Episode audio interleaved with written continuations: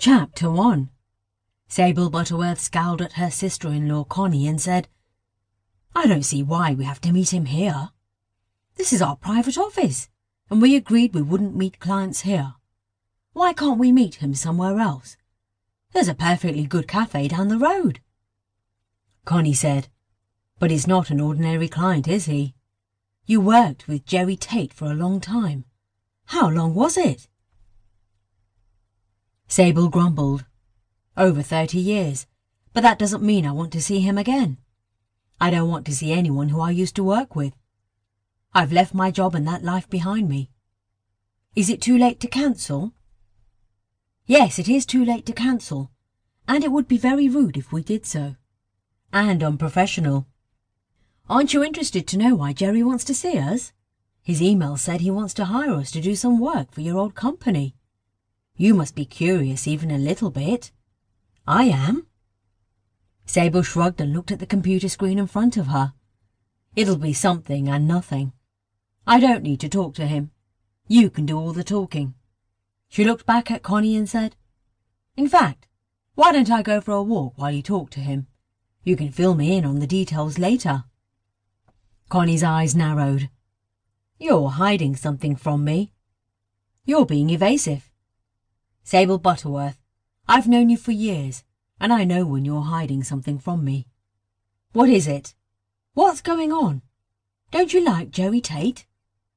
I remember you talking about him when you used to work together, and you had nothing but good things to say about him.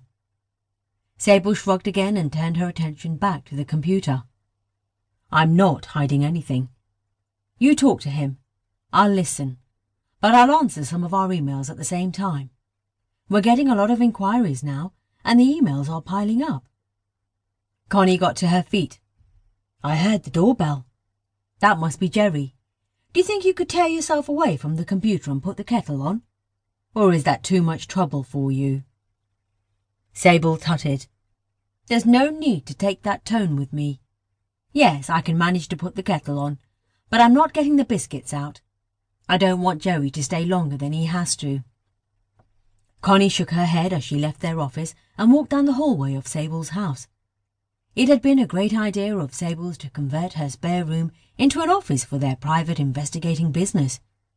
It was convenient for them, and it meant they didn't have to pay any rental fees for an office elsewhere.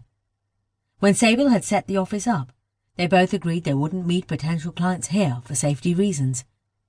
However, when a former colleague of Sable's had got in touch, Connie thought it would be better to have the meeting in their office. She had thought Sable would have been of the same opinion. She had no idea why Sable was being so difficult about Jerry coming here. Connie opened the door and found a man standing there, who was in his late fifties and had a round, friendly face. He was wearing a trench coat over a suit and was carrying a briefcase. He beamed at Connie and held his hand out. I take it you're Connie Butterworth.